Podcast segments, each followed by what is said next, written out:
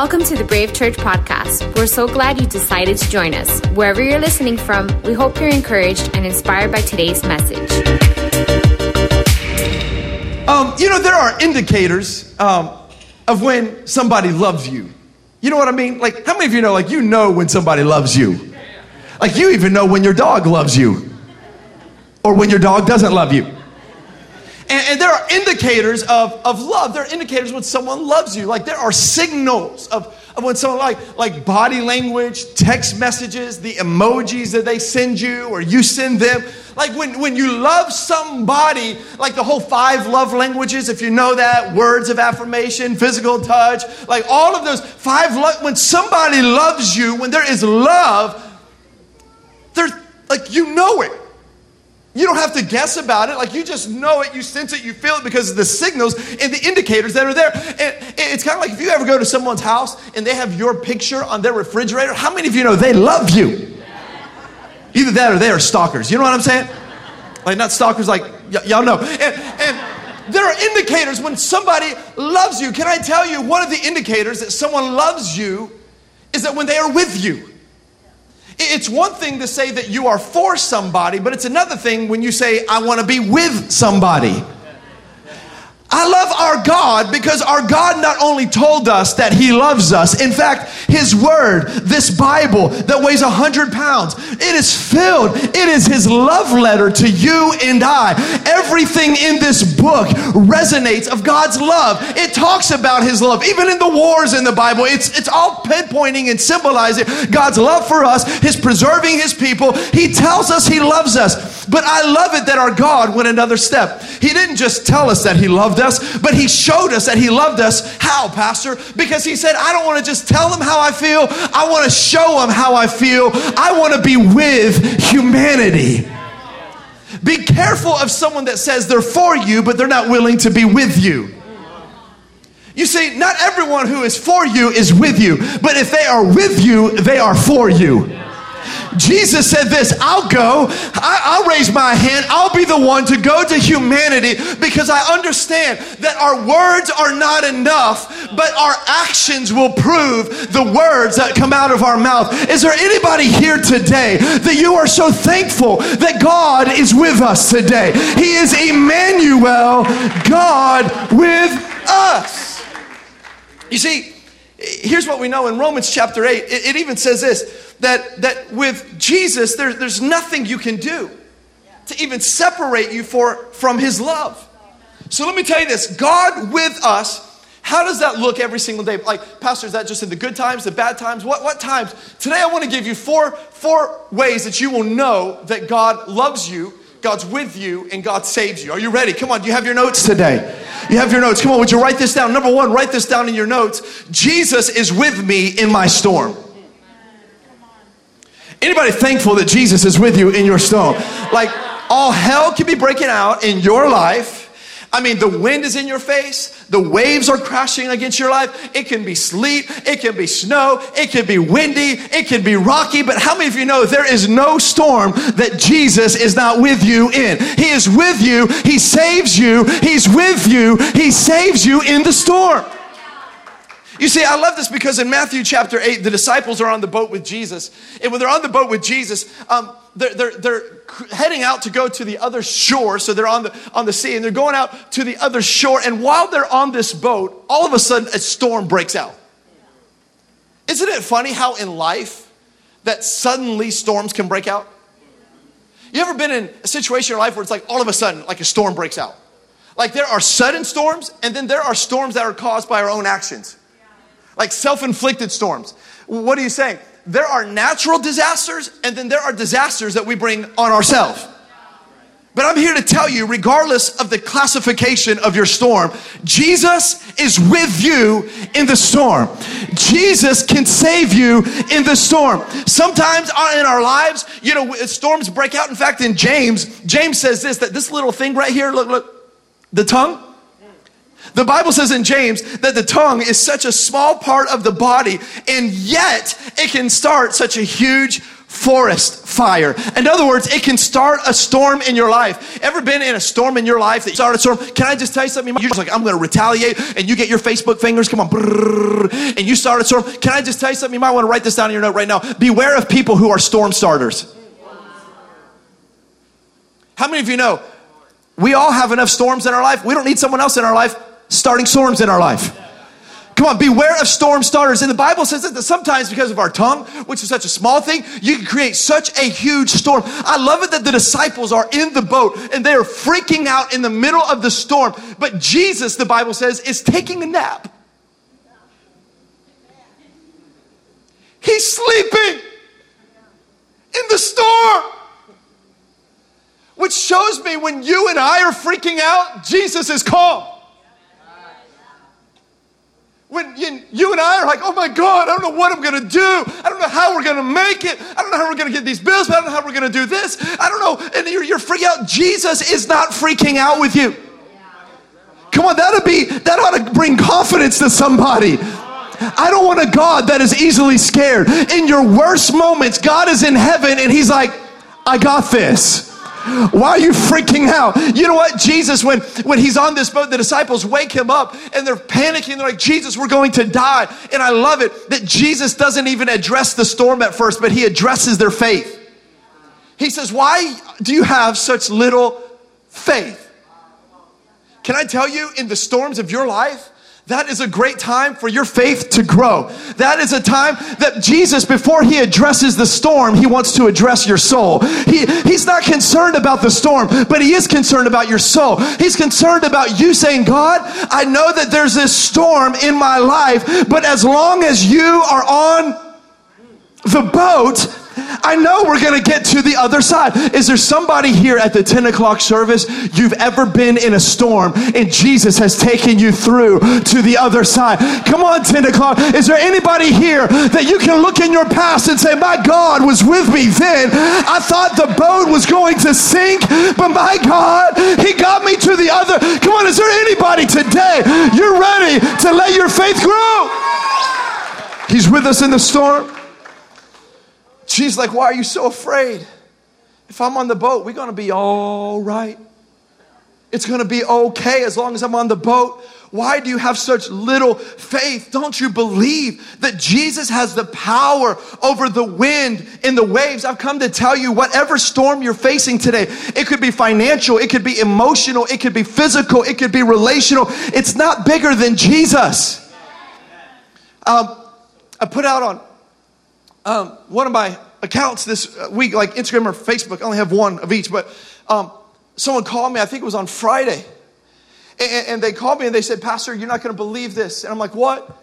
And they said, you know, September of last year, do you remember when we came to you brokenhearted? And we were so much in despair because my wife was diagnosed with cancer and it was terminal.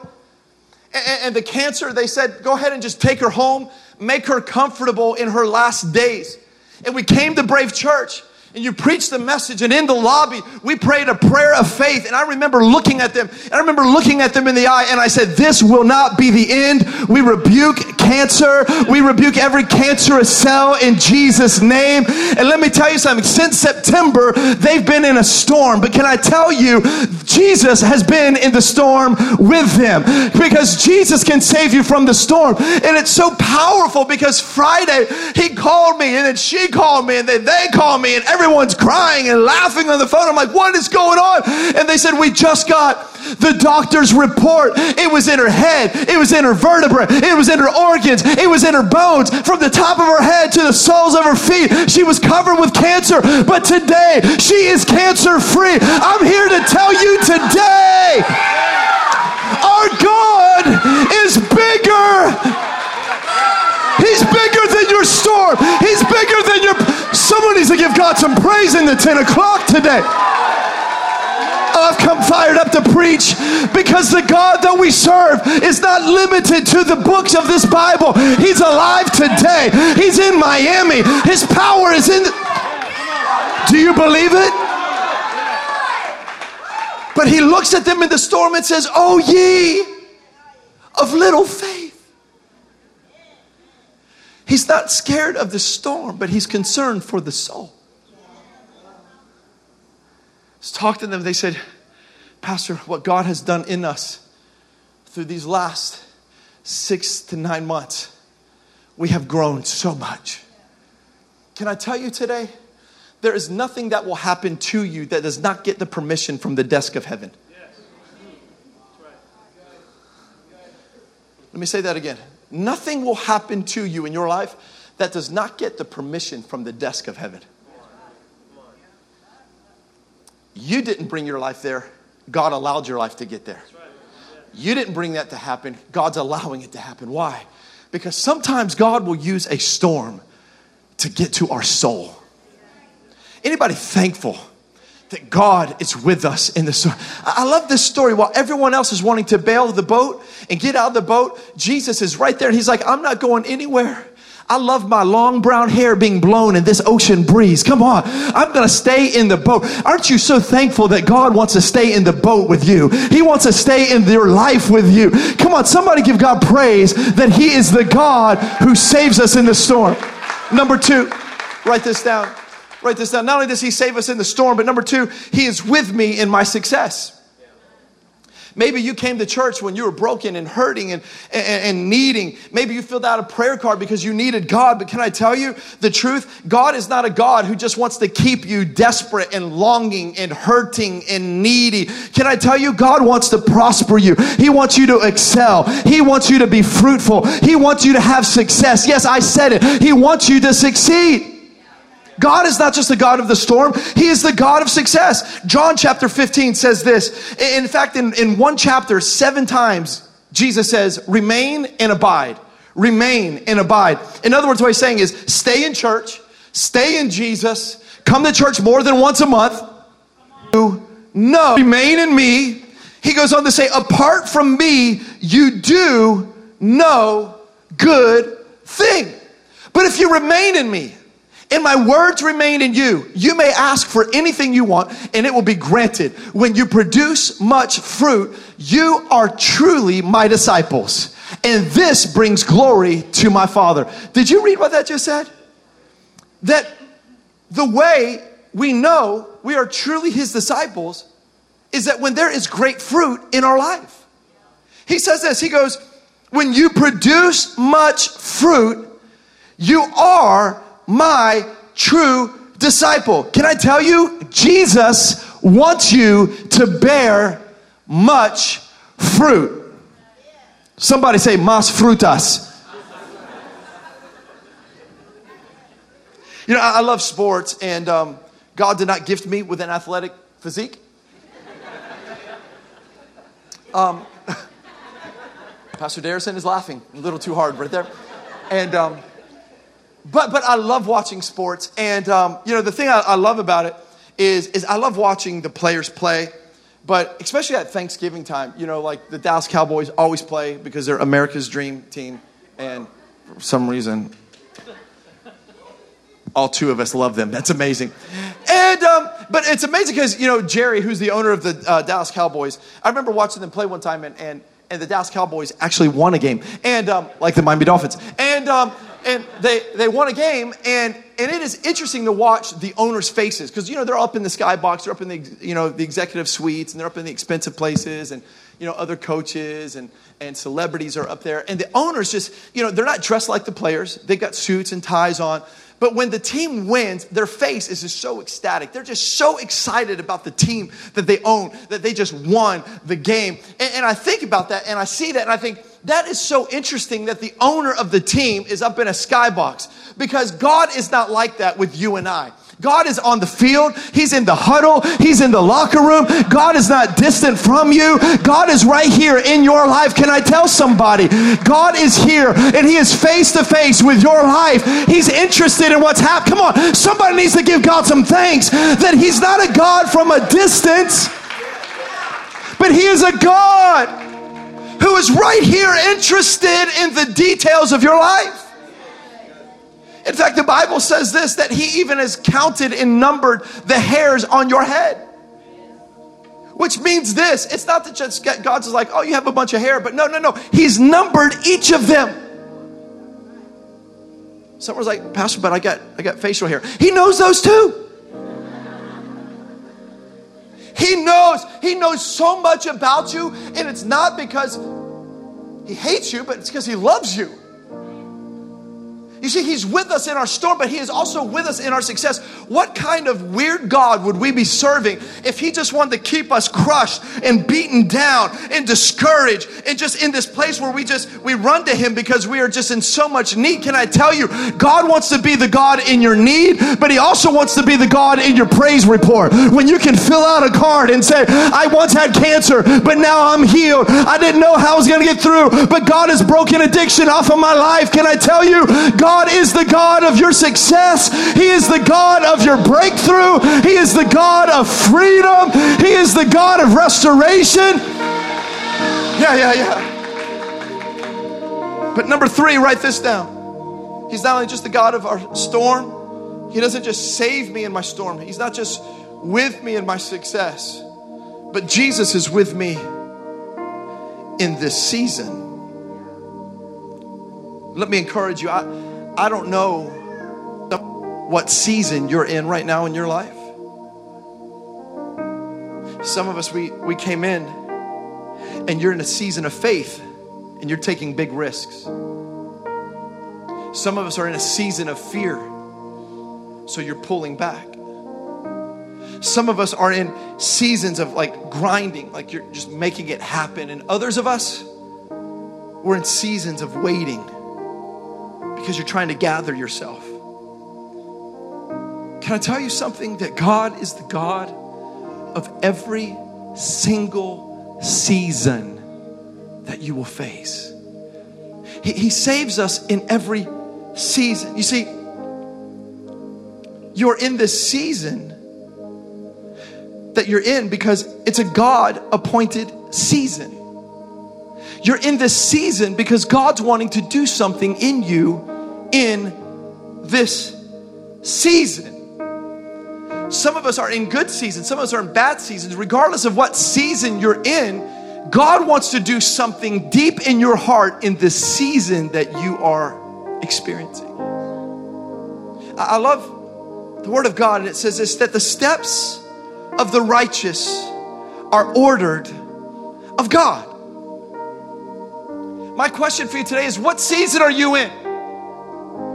Do you know? Because I tell you, one of the hardest things about going through a season is not knowing what season you're in.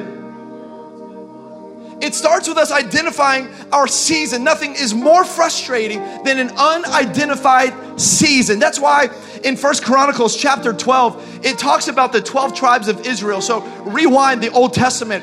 God's people were divided into 12 tribes. And there was this one particular tribe that they had a role, they had a task, which can I tell you, if Brave Church is your home church, come on, there is a role for you. There is a place for you to fulfill your calling. There's Begin, there's Brave Life, there's a place for you to serve. And it says this that the tribes of Israel, they knew their role. And look what it says in First Chronicles chapter 12. From the tribe of Issachar, there were 200 leaders of the tribe with all of their relatives. And all of these men understood the sign of the times and knew the best course of action to take. In other words, they knew the season that they were in. Another version says this that they could watch for the next season coming. And they knew what action to take. Can I tell you, if you don't know what season you're in, you won't know what action to take. So it's important for you to know if you're in a season where it's time to fight, if it's a season where it's time for me to shut my mouth, if it's a time for me to wait patiently on the Lord, if it's a time for me to go and take new ground, if it's a time for me to start a new business, if it's time for me to start whatever, like you need to know your season because if you don't know your season, you won't know which action to take. What's crazy is sometimes we get our life in trouble because we're taking actions because we don't have self awareness. And we think we're in one season and you're not. So these tribes of Israel, they said they, they knew their season. Let, let me say it like this God is with you in every season. He was with you in the last season. He's with you in this season. He'll be with you in the next season. But can I tell you something? God will be who you need Him to be in the season that you are in. Can I tell you? That's how good of a God that we serve. Don't you remember? I told you that He has different names for different seasons. There'll be a season where He's the Prince of Peace, the Lion of the tribe of Judah. He's the Alpha and the Omega. He's the begin. There are different names for God for the different seasons because, can I tell you? There'll be seasons where you need God to be a different God in this season than He was the last season. How many of you know when you're single, you need God to be someone different than when you're married? Come on, how many of you know when you've got kids, you need God to be a different God when you got kids than before you had kids? Like, like who my God is to me as a pastor is different than who my God is for me before I was a pastor. Pastor David, what are you saying? Emmanuel, God is with us. But then he says, Don't you understand? I'm so powerful. I can be with you in every season that you will go through tough seasons, good seasons, dry seasons, fire seasons, when you feel doubt, when you feel full of faith. How many of you are so thankful that God is with us and he can be who you want him to be when you need him to be it? He is that kind of a God.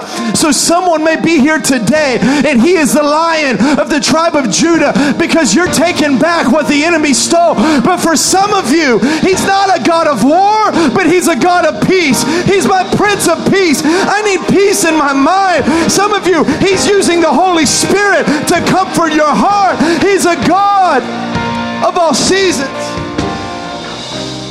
See, I've actually come to you today to give you this last point and it really closes the message with Jesus saves. Would you write this down? Number four. It's not only does he save me in the storm, not only is he with me in my success, not only is Jesus with me in my season, but Jesus saves me from my sin. Yeah, yeah. This is so important to you and I because some of you think that when you sin, God leaves you and bails on you. But can I tell you that's not the truth? Can I tell you God saves you and God is with you in your sin. Which, by the way, can I just can I notify the believers in the house today that there is not one sin that is worse than another, and we as Christians get in trouble when we start to categorize like, oh, that's a worse sin. No, no, no. All sins. Come on, how many of you know sin is sin? Sin is sin is sin. All sin, sin is sin is sin. But but I love this because God, when He when He came to be with us, guess what He did? He came to be with us in our sin. I love that because He did not wait for us to get better. He did not wait for us to get cleaner. He did not wait for us to get purer, but He came at a time in humanity, which historians say is one of the darkest, most bloodiest times on the face of the earth with humanity. And it was in that time of history that Jesus came. And he said, I want to be with them in their darkness and I want to be with them in our sin. Pastor David, what are you saying? What I'm saying is the next time you sin, you know what? Instead of running from God in shame like Adam and Eve did, you should run to God and even yell this I am the righteousness of Jesus Christ. How do you know that? Because Jesus became our sin so that we could become righteous. Jesus saves us from our sin. That's why it says in Luke chapter 7 that Jesus did no wrong, but he was always hanging out with sinners. In fact, Jesus hung out with sinners and not the religious people so much that they called him a, a wine bibber and a glutton. In other words, what they were saying is they were accusing Jesus of all kinds of sinful things because they were jealous that he was impacting sinners. And so they tried to find something wrong with him, but I love it that Jesus said, I didn't come for those who are already saved. I didn't come for those who are already well. How many are so thankful that He came for the sick? He came for the broken. That ought to be good news because sick and broken and hurting is you and me. It is humanity. It is our condition. But Jesus said, in the middle of your sin, I've come to save you. I've come to restore you. I've come to release you. Come Come on, somebody give God praise that Jesus saves us from our sin. In fact, there was this poem that was written, and the author is unknown, but I remember reading it years ago, and it really stuck to me. And this is what it says. I believe we have it for the screen. It says this If our greatest need had been information, God would have sent us an educator. If our greatest need had been technology, God would have sent us a scientist. If our greatest need had been money, God would have sent us an economist. If our greatest need had been pleasure, God would have sent us an entertainer. But our greatest need was forgiveness. So God sent us a Savior. And I have just come here today to let you know He is with you in your storm. He's with you in your success. He's with you in every season. But the greatest thing is that God sent us a Savior. He came to save us. He came to save us. He came to save us. Come on, give Him praise right now. Thank you, God. Come on, with everyone standing to your feet. Jesus, Jesus saves. Jesus saves. Come on, can you put that graphic up? Jesus saves. He saves. The greatest gift to God, of God to humanity, is not what He can do for us, but it's what He's already done for us. Can I tell you? Every Sunday. I'm thankful, man. We have stacks like this of prayer cards. Keep filling those out. Every Tuesday, we pray. This past Tuesday, we prayed for every single need by name and by request. We're going to see God do breakthroughs. But can I tell you, one of the greatest things that we can do is lift our eyes towards heaven and thank Him for what He's already done. Jesus is the Savior. He is our Savior. He is our Savior. He is our King. With every head bowed and every eye closed, if you're here today, and you say, Pastor David, I don't know Jesus as my Lord and Savior. And today, I want to ask Him to save me from, can I tell you, the greatest. Can I tell you the greatest decision you will ever make in your life? More than you will work, more than, than who you marry, more than where you will live, more than anything else, the most important decision that you will make in your life is to say yes to Jesus. I love that scripture says his name will be Jesus, but he will be Emmanuel because he will be with us. Can I tell you? Jesus wants to be with you through every storm, through all your success, and in every season. And if you say, Pastor, would you pray for me today? I want to ask Jesus to save me from my sin, to be my Lord, and to be my Savior. If that's you, with every head bowed and every eye closed, I'm not going to embarrass you, but I want to pray with you. You say, Pastor, would you pray with me today? I want to say yes to Jesus. On the count of three, would you lift your hands? Put them right back down. One, two, three. Yeah. Be see your hands. Yeah. Yeah. Thank you. Thank you. Thank you. Thank you. Yeah. At least 10 of us. Come on. Let's give God praise right now. Come on. Yeah. Come on, church. Yeah. Let's do something. Let's all pray this prayer out loud. And the Bible says when you confess with your mouth and you believe in your heart that Jesus saves, you will be saved. So come on, let's lift our voices. Jesus, today I ask you to be my Lord and my Savior. Today I say yes to you. Thank you for saving me. Thank you for giving me a hope. Thank you for giving me a future. Now, God, I'm excited to begin the greatest part of my life I've ever lived. In Jesus' name, amen and amen. Come on, let's give God praise right now. Come on. Thanks for joining us for today's message from Brave Church. For more information or to get in touch with us, visit us at bravemiami.com.